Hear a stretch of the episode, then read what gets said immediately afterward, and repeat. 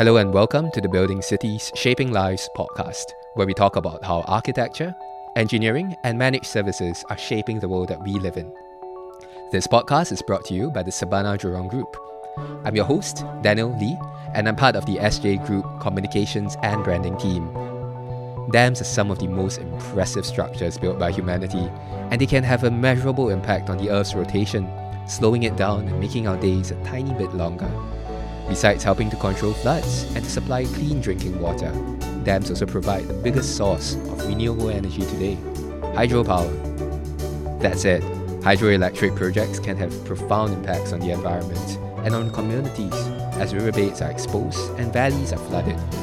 Organizations around the world are working on standards and frameworks to avoid and to mitigate negative impacts. I'm joined today by Karen Atkinson, Deputy Chief Operating Officer for SMEC Southeast Asia, and who sits on the boards of the International Hydropower Association and the SMEC Foundation. She leads a team at SMEC to deliver sustainable development projects across the region. Welcome to the studio, Karen. Thanks, Daniel. Great to be here. It's a pleasure. So, I think one of the questions that we wanted to kick off today is just to understand the role of hydropower. So, how does hydropower compare to or complement other sources of renewable energy? Thanks, Daniel. So I, I think you've, you've, touched on a really important point there. So hydro, whilst being renewable in its own right, um, you know, generating power from, from water flowing downhill, it's also very, very complementary to other technologies such as wind and solar. Um, when you install hydropower in a format we call pumped storage, um, it can actually act as a battery, a battery made of water for the energy generated by wind and solar. So, in that way, um, you can use the energy from wind and solar even when the sun is not shining or the wind is not blowing, because you store it in this water battery and and, uh, and use the power when it's most needed, uh, maybe at night time or, or something like that. So, so hydro has a huge role to play as a complementary um, energy source with things like wind and solar.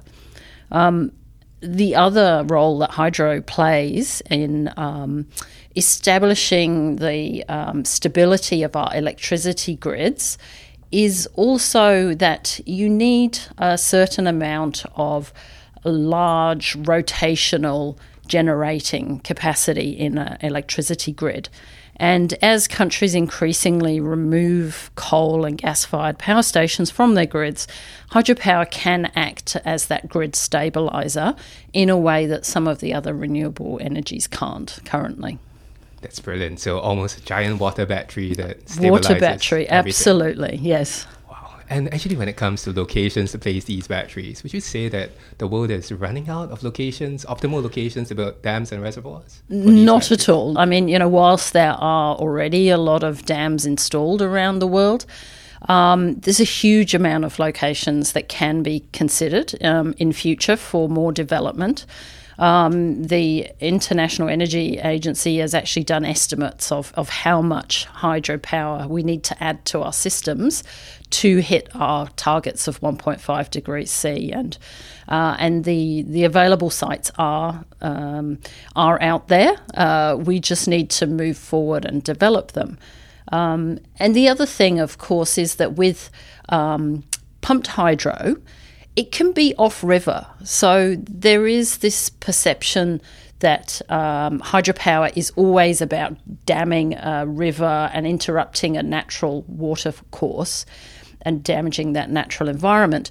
But you can build offline storage, which means that there's no impact to the river hardly at all. Um, and there's been some very large examples of this um, in Spain recently, um, which uh, have really proved the concept. Wow, so really off-grid uh, hydro that doesn't impact your water systems and biodiversity as Absolutely, well. Absolutely, yes. I see. And actually linked to that, um, when it comes to even some of these standalone hydro projects, would people be impacted? You know, does it end up flooding um, existing homes, existing settlements? Uh, even yeah, how are some of our stakeholders impacted by hydro developments? So that's a really important consideration in any hydro development. It doesn't matter whether it's on a on a river or on off off grid kind of storage.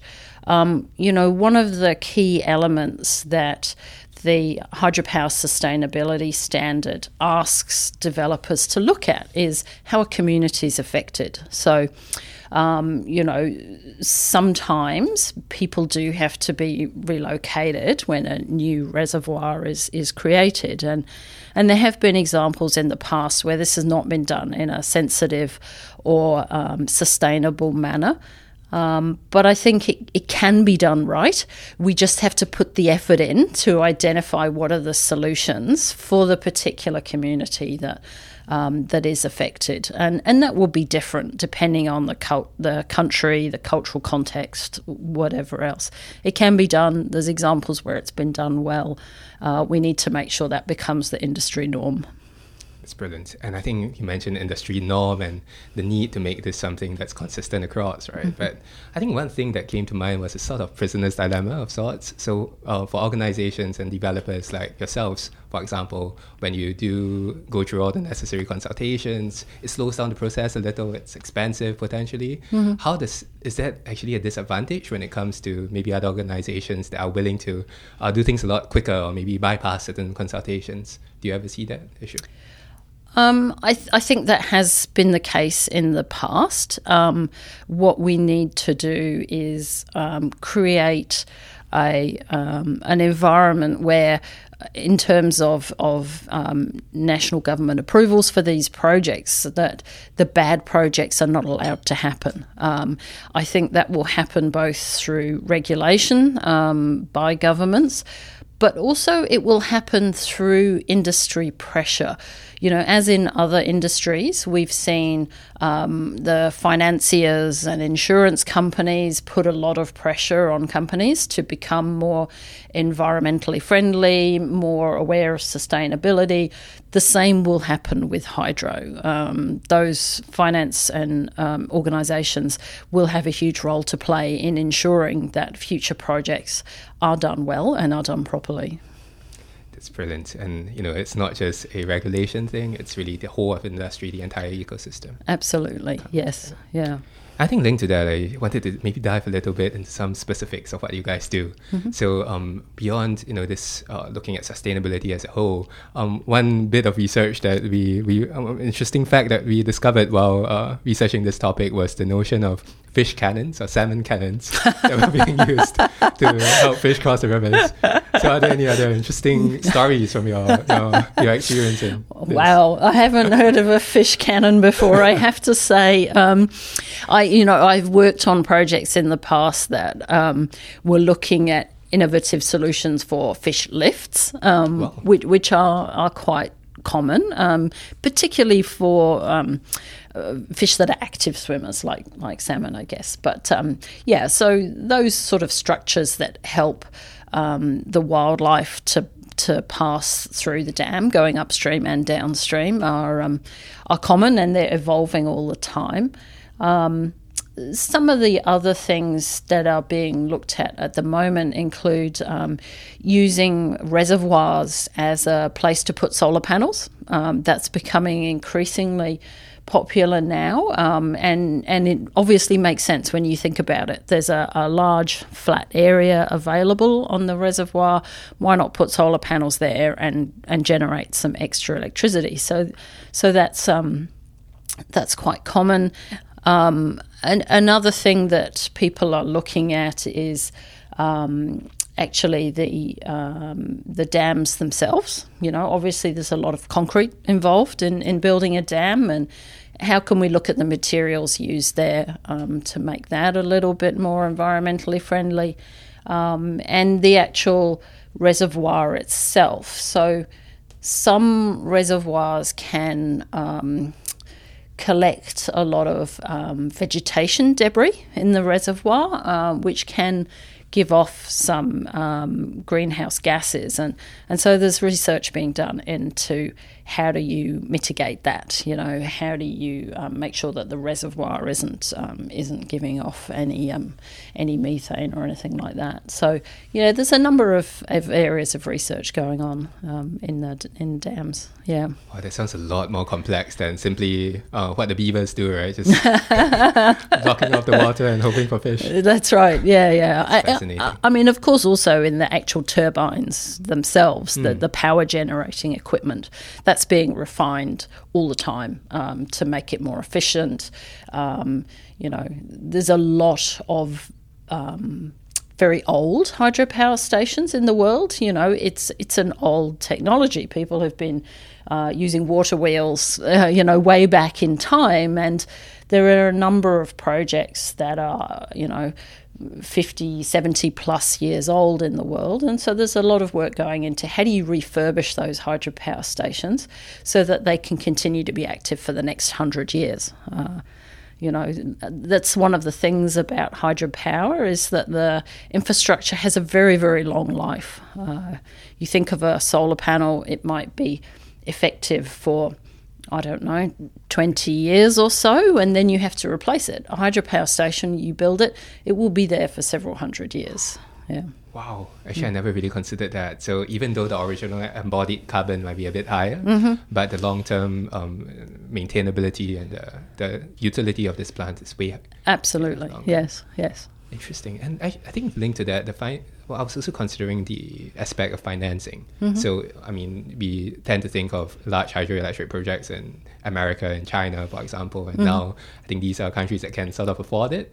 But how would uh, the this long term payoff of hydroelectric projects impact maybe um, these developments in other regions that might be maybe a little further back in their development cycles? It's a really interesting question, and it's one of the um, hurdles that we're trying to overcome by talking to um, policymakers and regulators and, and finance groups about this. So, because with hydropower, it's a high initial investment outlay, but a very long payback period that sometimes doesn't fit with the financial models that um, banks and other institutions have. And so, how do we change the way that they're doing the financial modelling to reflect the true economic benefit of, of hydropower? And, you know, the other thing that doesn't get factored in when you cost up a traditional um, cost benefit analysis for a hydropower plant is these other roles that hydro is playing. You know, you, you can't at the moment put a cost on the grid stability aspect that I talked about before.